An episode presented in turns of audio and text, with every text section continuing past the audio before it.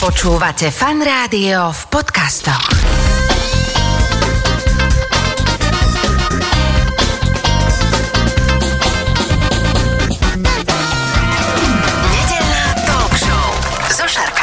Počúvate Fan Rádio, nedelnú talk show. V tejto chvíli už v štúdiu Fan Rádia sedia moje dve hostky, Marta Slováková, riaditeľka, a Danica Balážová, predsednička správnej rady neziskovej organizácie Junior Achievement Slovakia, ktorá funguje na Slovensku od roku devätnásťstodeväťdesiatdva. Tak si poďme povedať, že čím sa to vlastne zaoberáte. Takže jé á Slovensko, alebo Junior Achievement Slovensko, ako si to nazval na začiatku, je, je teda tou neziskovou organizáciou, ktorá v podstate rieši a vzdeláva učiteľov, študentov, žiakov na základných, na stredných školách v oblasti finančnej gramotnosti, podnikavosti, podnikania a digitálnych zručností, mäkkých zručností, riešime kritické myslenie a takého ako keby prípravu na trh práce. A toto ma zaujalo, lebo teraz to tak bolo veľmi všeobecne povedané a ja keď som čítal s vami s niektorou, tak ten rozhovor, ktorý ma zaujal tak veľmi, tak tam už boli tie konkrétnejšie veci a verím, že k tomu sa dostaneme. Takže som, dajme tomu, žiak na nejakej škole a veľmi som mal záujem tiež sa tak dozdelávať, že okrem tej matiky, slovenčiny, dejepisu a všetkého možného, by som sa chcel tak niečo naučiť, čo reálne, keď raz budem veľký a budem sa chcieť zamestnať, aby mi naozaj pomohlo, aby som teda tam bol takže konkurencieschopný.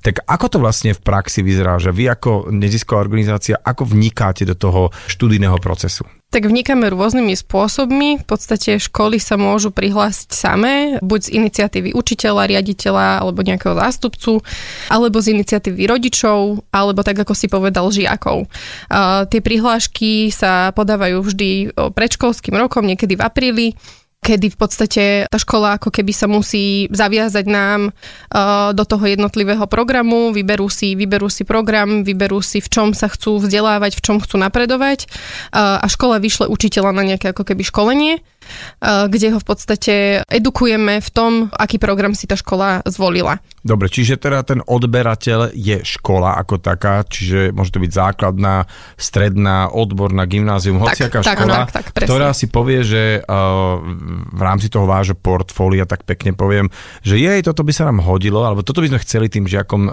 nejakým spôsobom ako keby dodať, doplniť, lebo to teda v tomto nie sme úplne celkom my dobrí. Ale ty si povedal, že môže to žiak vybrať. Že čiže môže nejak, čo žiak tlačiť môže na tú školu? Môže iniciovať. iniciovať. Asi nemôže úplne vybrať ten program konkrétny mm-hmm. pre tú školu, ale môže iniciovať z tej svojej pozície, že by sa chcel vzdelávať. Pani učiteľka, čítal som, počul som v rádiu, hej, a že, že prečo to my tu nemáme. Čiže tá škola spraví to, že teda sa vám niek ozve, nejakú stránku máte určite, alebo proste ano. Si vás nájde. A tam si vyberie, že OK, finančná gramotnosť, alebo ja neviem... Digitálne zručnosti, digitálne zručnosti áno, podnikanie, podnikavosť, podnikanie. Tak. A ešte jedna taká, taká vec, ktorá sa stáva pomerne často, že rodičia iniciujú to prihlásenie tej školy, alebo robia tlak na tú školu, pretože počuli o našom programe, videli nejaké výsledky, niečo čítali takisto a chcú, aby to ich dieťa išlo cez tieto programy, čiže iniciuje oni potom aj to, tak nie len deti, ale aj rodičia. Ako to teda vyzerá, keď niektorá škola sa rozhodne, že ide do niektorého z vašich programov? Ako to vlastne sa rozbieha celé v rámci školy? Učiteľ ide na také ako keby týždenné školenie daného programu, ktoré sa koná na nejakom mieste vždy buď koncom augusta alebo teda začiatkom septembra, to je vlastne v tomto čase, kde naši programoví manažéri sa im venujú, prevedú ich celým ako keby programom, vyskúšajú si na vlastnej koži to, čo vlastne ten študent musí za ten celý školský rok zažiť a naučiť sa.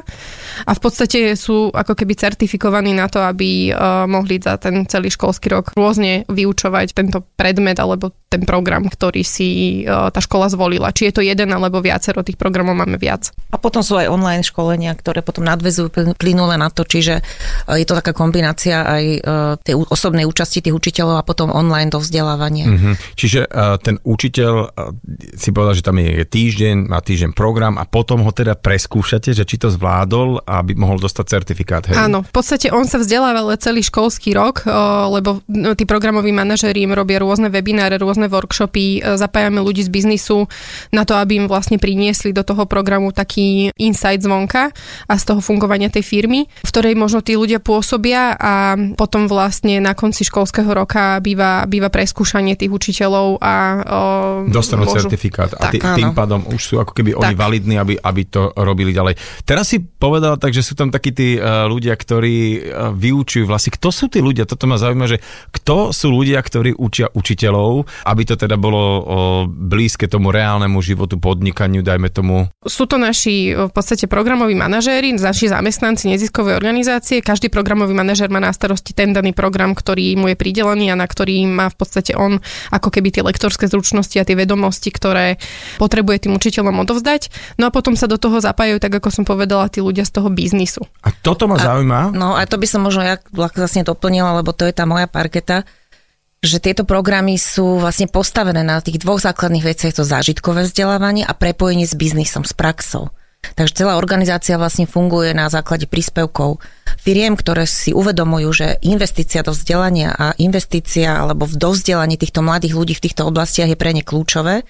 A potom tí ľudia, ktorí chodia aj na dovzdelávanie tých učiteľov, tak to sú ľudia z praxe, to sú ľudia, ktorí vo svojom voľnom čase ako dobrovoľníci dávajú svoju energiu, svoj čas a svoje know-how tým učiteľom a žiakom. Čiže počkaj, aby som tomu rozumel, čiže normálne dajme tomu ľudia z korporátneho biznisu alebo aj zo súkromnej sféry, proste ja mám veľkú firmu, darí sa mi, viem ako na to, ale si poviem, že nenechám si to len tak pre seba a odovzdám nejaké skúsenosti len tak nirnik, nirnik, v podstate dám to nejaké neziskovke v šanc, aby to posunula ďalej až potom na tých žiakov. Hej? Je to presne tak, ako hovoríš a každý z nás, ja mám tiež svoje normálne zamestnanie, v ktorom pracujem, ale so, s touto organizáciou som spojená už viac ako dvadsať rokov a dávam svoje znalosti, svoju energiu a svoj voľný čas tým deťom alebo tým mladým ľuďom spolu s mojimi kolegami v správnej rade a samozrejme aj financie. Poďme sa teda porozprávať, ako to teda prebieha, takže ja ako učiteľ som uh, už teda absolvoval nejaké webináre, týždenné školenie, preskúšali ma, mám teda certifikát, vrátim sa na školu a vtedy čo? Tá moja škola vytvorí nový predmet, alebo ako to prebieha? No veľa škôl ponúka vlastne naše programy ako keby povinné predmety, to znamená, znamená, že je zaradený ten, ten predmet do toho vyučovania klasického. Niektoré školy ho ponúkajú ako keby voliteľný predmet, to znamená, že sa deje ten predmet po vyučovaní a je to dobrovoľné. Hej? Uh-huh. Tým, že slovenské školstvo v podstate nemá naše programy zavedené plošne alebo nemá ako keby tu je to vyučovanie tej finančnej gramotnosti a tej podnikavosti zavedené plošne, tak my kvázi ako keby doplňame tú takú tú dieru v tom slovenskom školskom systéme a zavádzame takýmto spôsobom ako keby do, do toho vzdelávania túto finančnú gramotnosť, podnikavosť, podnikanie.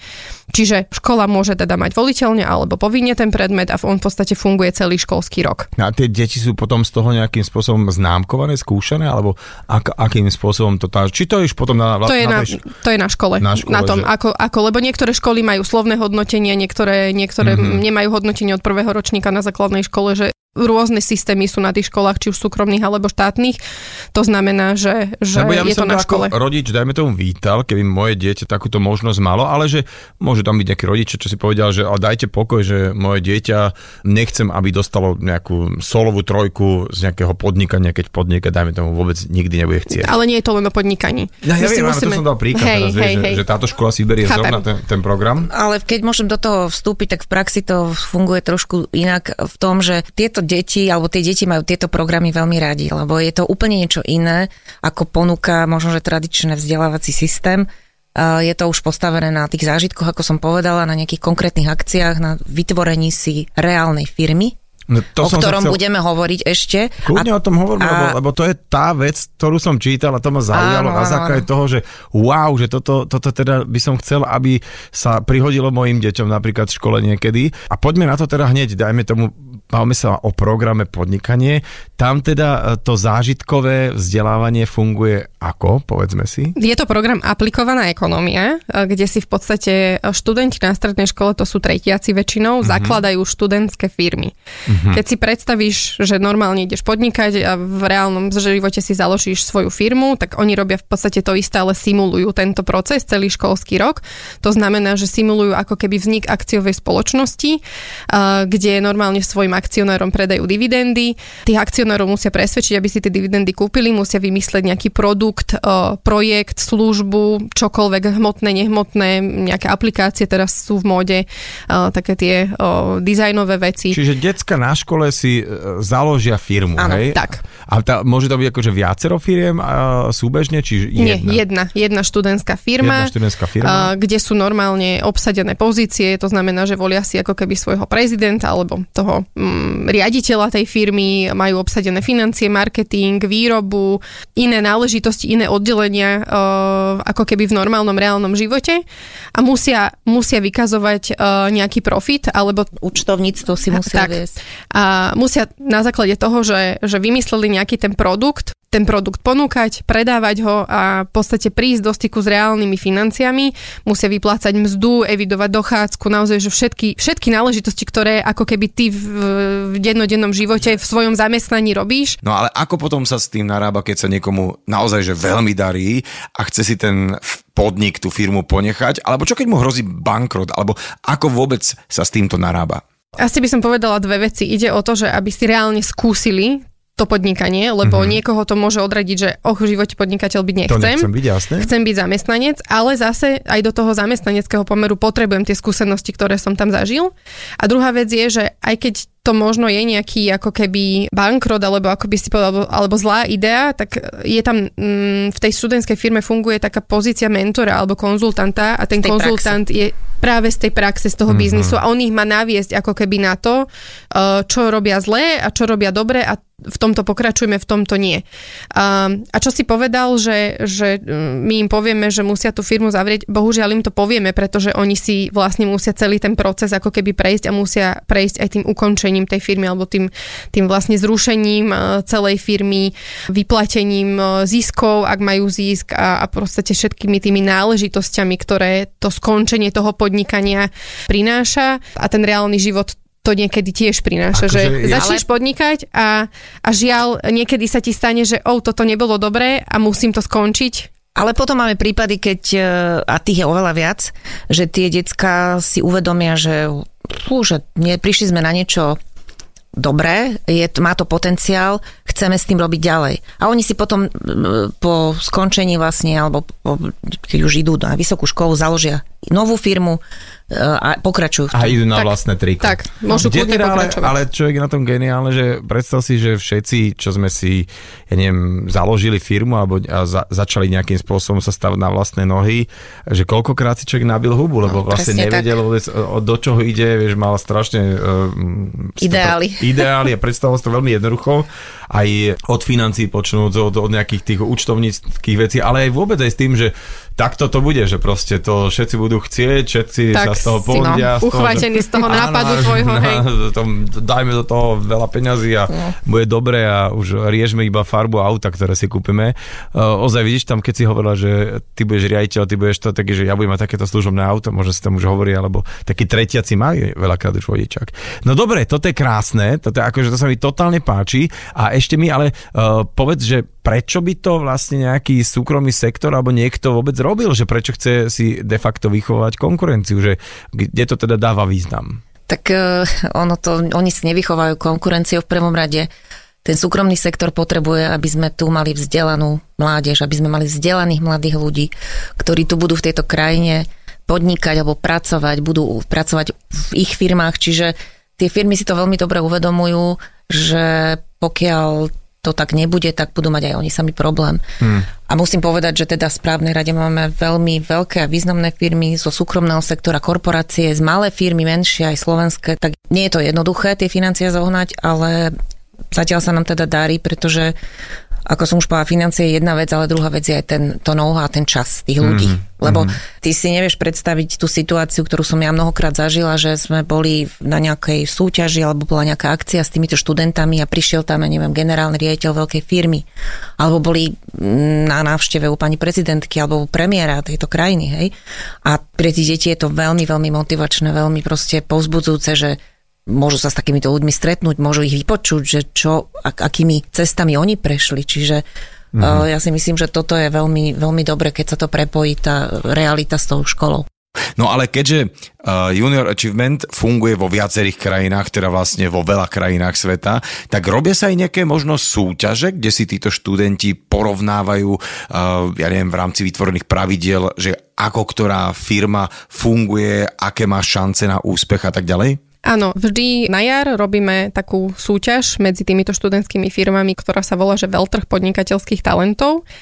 A v podstate zíde sa tam okolo päťdesiat študentských firiem, máš to ako keby prehliadku startupov, kde tie firmy medzi sebou ako keby súťažia v rôznych kategóriách, či už hodnotia marketing, porota je zložená práve z tých ľudí z biznisu, z tých korporátnych, možno našich partnerov alebo iných rôznych partnerov, alebo nemusí to byť vôbec ani partner, môže to byť proste človek, ktorého to zaujíma a pracuje v nejakej sfére.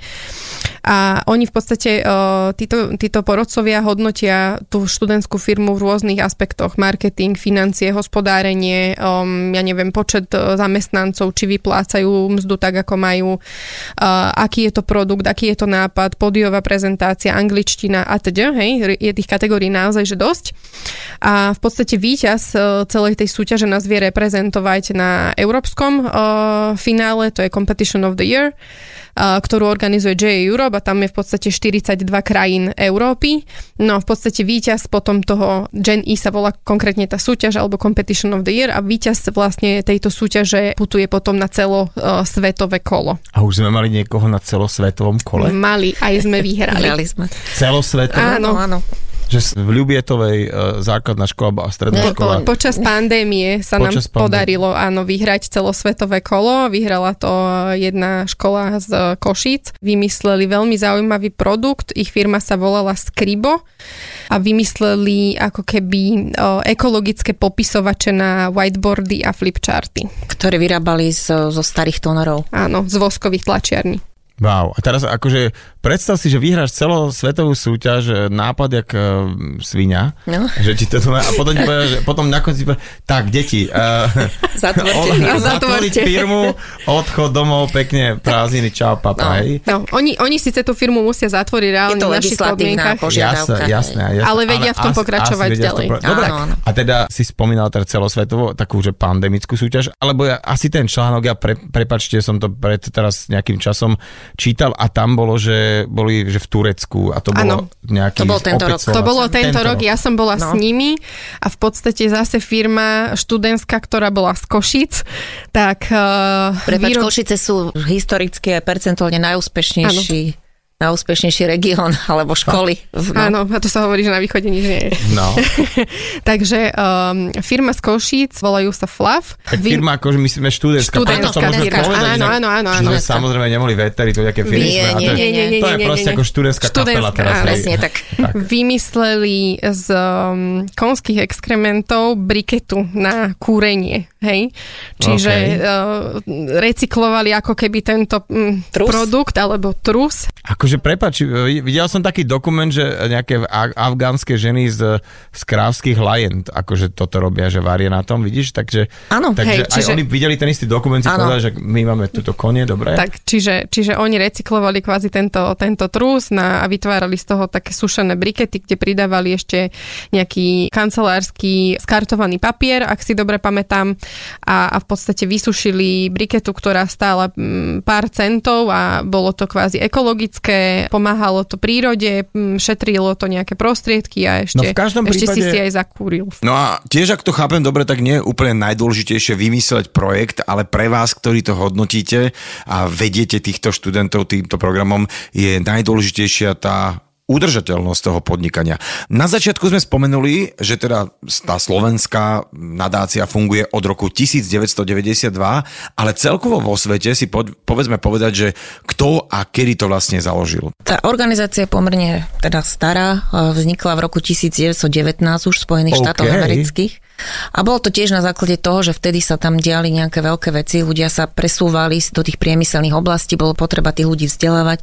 Čiže táto spoločnosť sa založila ako nezisková organizácia, ktorá začala so vzdelávaním týchto mladých ľudí. No a tak, tak to bolo úspešné, že sa to potom nejakým spôsobom pretransformovalo na podobu dnešnej organizácie, ktorá pôsobí v stopätnástich krajinách na svete. To je halus. Ja som akože čakal, že mi povieš v nejakých osemdesiatych rokoch niekoho Nie. nápadlo, ale že to, taký, to má takúto veľkú históriu, hej? Áno, áno. A potom vlastne... T... A sú, prepáč, no. jak teraz, keď ste spomenuli dve košické študentské firmy, ktoré teda mali nejaké medzinárodné úspechy v rámci študentských súťaží, že sú možno aj nejaké príklady zo zahraničia, zo sveta, že práve z takýchto študentských súťaží, z takýchto projektov vznikli veľké značky, ktoré, dajme to, nemôžem asi povedať, ale že naozaj veľké veci, že potom to ostalo? Takto na svete nevieme o takomto, alebo teda určite možno áno, ale nemáme tú vedomosť, ale na Slovensku napríklad máme absolventov týchto programov, uh-huh. ktorí, ti garantujem, keby sme tu dnes povedali tú značku, ktorú oni majú, tú firmu, tak to poznajú všetci. Uh-huh. Hej, to sú veľké, veľké spoločnosti, lokálne slovenské, založené na Slovensku a tí majitelia sú absolventi našich programov. Tak to je veľké. Teraz, keď sme spomenuli ten COVID, že počas covidu sa teda podarilo slovenskej študentskej firme takýto úspech v rámci súťaže, tak zároveň ten COVID trošku tak zátriasol teda mnohými povolaniami, ale aj celkom ako keby tak preskúšal, že kto je ako finančne gramotný, lebo uh, veru ľudia, ktorí úplne nie celkom správne narábali s peniazmi v tých dobrých časoch, tak sa im to asi trošku vypomstilo. Samozrejme, bolo veľa povolaní, ktoré sa na, na to sa nemohol nikto pripraviť, lebo celosvetová pandémia tu takáto nebola, že naozaj nejaké hotelierstvo, gastro a mno, mnohé prevádzky proste mali veľmi, veľmi zlé časy a mnohí neprežili. Ale tá finančná gramotnosť, ako keby nám to tak povedalo, že fíha, mali by sme sa tomuto asi trošku venovať. Opäť na škole asi nie je nejaký taký predmet, ktorý by det vyučoval, že ako teda narábať od vreckového počnúc až potom uh, s peniazmi, ktoré nejakým spôsobom už viem zarobiť. Ako to teda prebieha, bo kto je odberateľom najviac práve tohto programu, že finančná gramotnosť?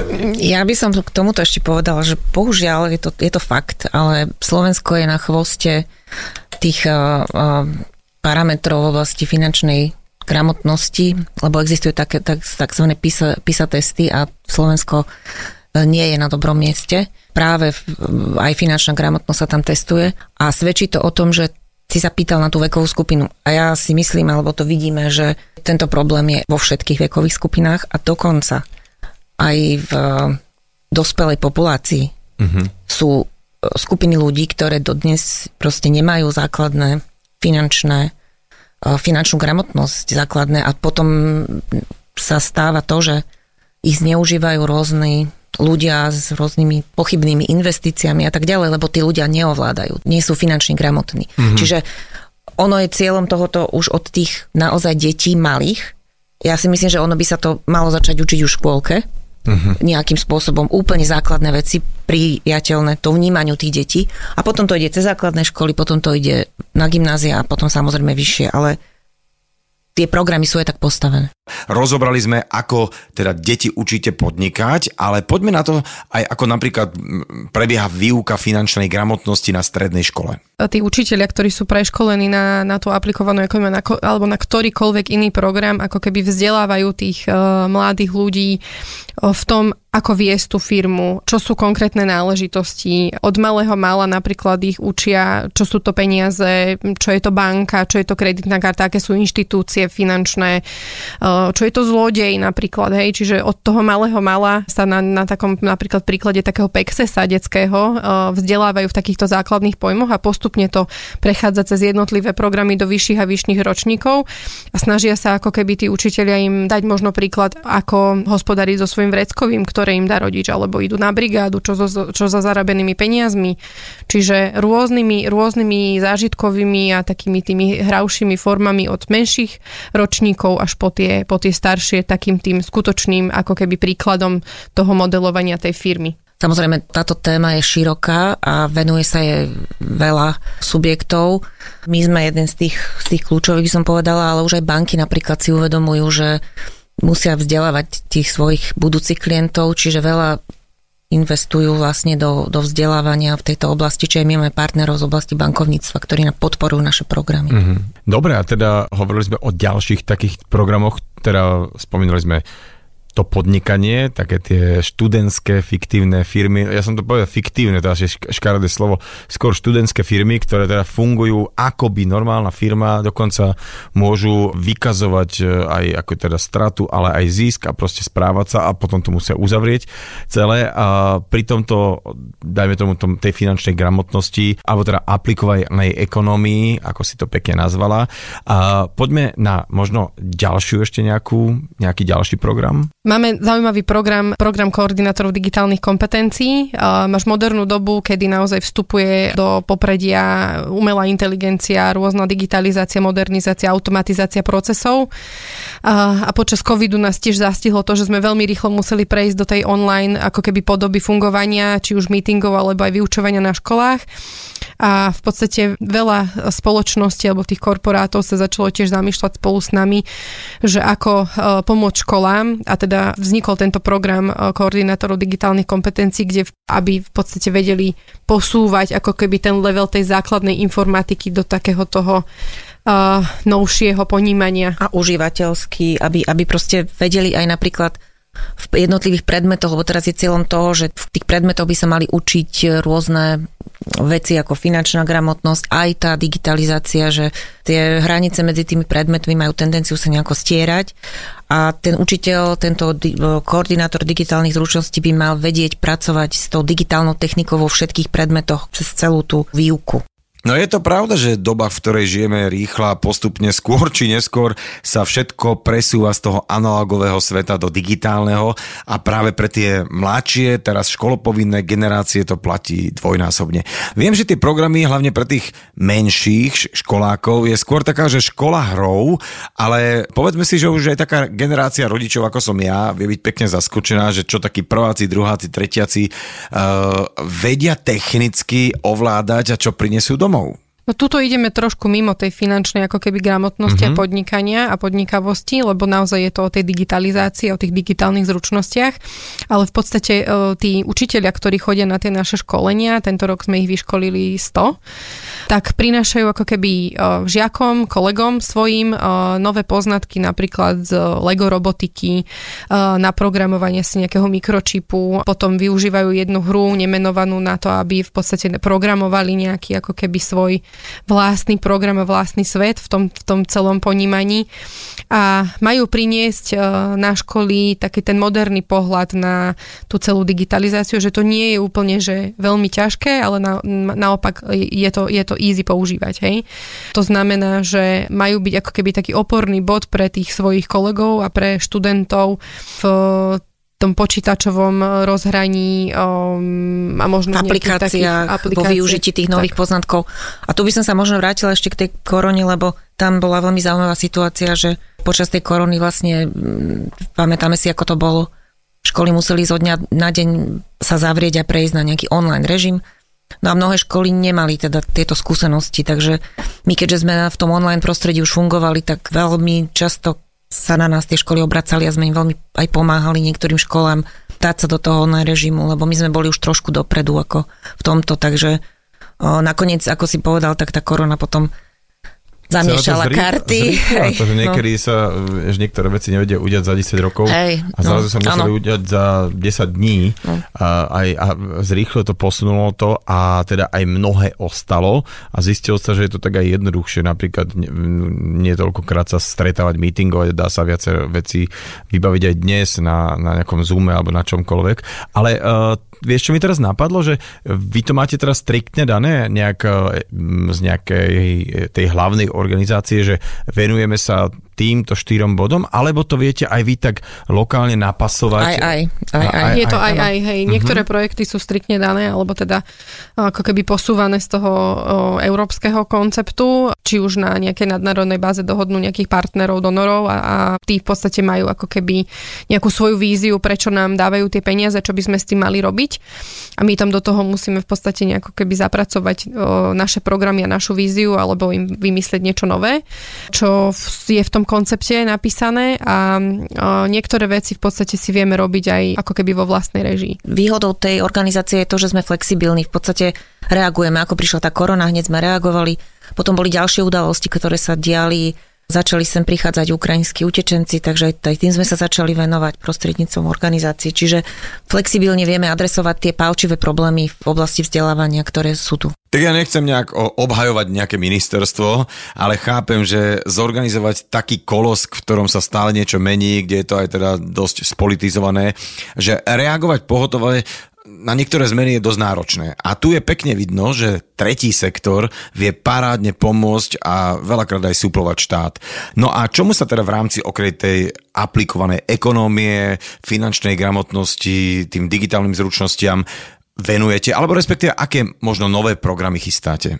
Tak tie nápady sú rôzne, pretože aj nejakí noví partneri prichádzajú do firmy. Ten nový partner má ako keby za cieľ sa venovať deťom od veku desať až osemnásť rokov, ktorí môžu predčasne ukončiť školskú dochádzku a na základe toho ako keby vybrali nás. Myslím, že desať krajín z celej siete J A Europe, ktoré v podstate majú ako keby za úlohu pripraviť nejaký trojročný plán na to, aby sme využívali či už naše programy alebo nejaké nové programy, ktoré máme v nejakej vízii ročnej spustiť na podporu v podstate takýchto detí. Ktoré predčasne ukončia školskú dochádzku? Áno, ale vypadnú zo školského Vy... systému. Áno, áno. Z akýchkoľvek dôvodov. Aby sa nestratili. Aby sa nestratili. Tak, pretože no. je to veľká záťaž, lebo tým pádom, ak naozaj tie decka sa nevedia chopiť nejakej praxe alebo nájsť si teda prácu na tom pracovnom trhu, tak tým pádom pribúda asi niekoho, koho človek musí sanovať. Tam potom aj teda...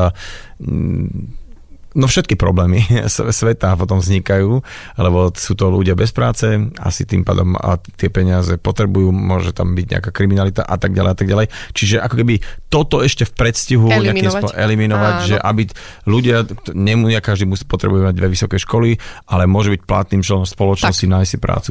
To je cool. Je, lebo ešte sa možno, že vrátim k tej poznámke, čo si povedal, že ja to vnímam ako beh na dlhé trate. A na príklade tejto organizácie človek vidí, že my skutočne od toho roku devätnásť deväťdesiatdva, čo už je veľa, veľa rokov, systematicky, cielene a strategicky budujeme tú organizáciu a budujeme tie programy a naozaj vidíme tie výsledky, že proste nie sme nejakým spôsobom tlačený do nejakých výhybiek alebo do niečoho. Jednoducho máme tú, tú jasnú tú stratégiu a to je strašne dôležité si uvedomiť, že pri každej činnosti to jednoducho tie výsledky neuvidíš ani za rok, ani mm-hmm. za dva, možno ani za päť. Ale jednoducho je to beh na dlhé trate. Áno, je to teda určite beh na dlhé trate, ale práve aj Junior Achievement je dôkazom toho, že sa oplatí v tom zotrvať, v tomto úsilí. Na Slovensku je to od roku devätnásť deväťdesiatdva. Ak teda dobre rátam, za tých tridsaťjeden rokov už asi máte nejaké štatistiky, koľko študentov napríklad prešlo týmito programami? Budete prekvapení, ale veľa. Preškolili sme vlastne do posledného školského roka viac ako štyristošesťdesiat tisíc absolventov alebo žiakov, ktorí prešli všetkými našimi programmi. štyristošesťdesiat tisíc, počujem. Áno, hej? To je desať percent slovenskej populácie. To znamená, že takmer pol milióna ľudí. Čiže, čiže dá sa spoľahnúť na to, že takmer pol milióna ľudí bude celkom gramotných. Hej. Určite. Ak si spomenú v podstate na to, že buď na základnej alebo na strednej škole mali, mali tento program, tak budeme veľmi radi. A my veľmi radi vlastne zdieľame ich príbehy, či už sú ako keby, že veľmi úspešné, alebo aj také, že úspešné.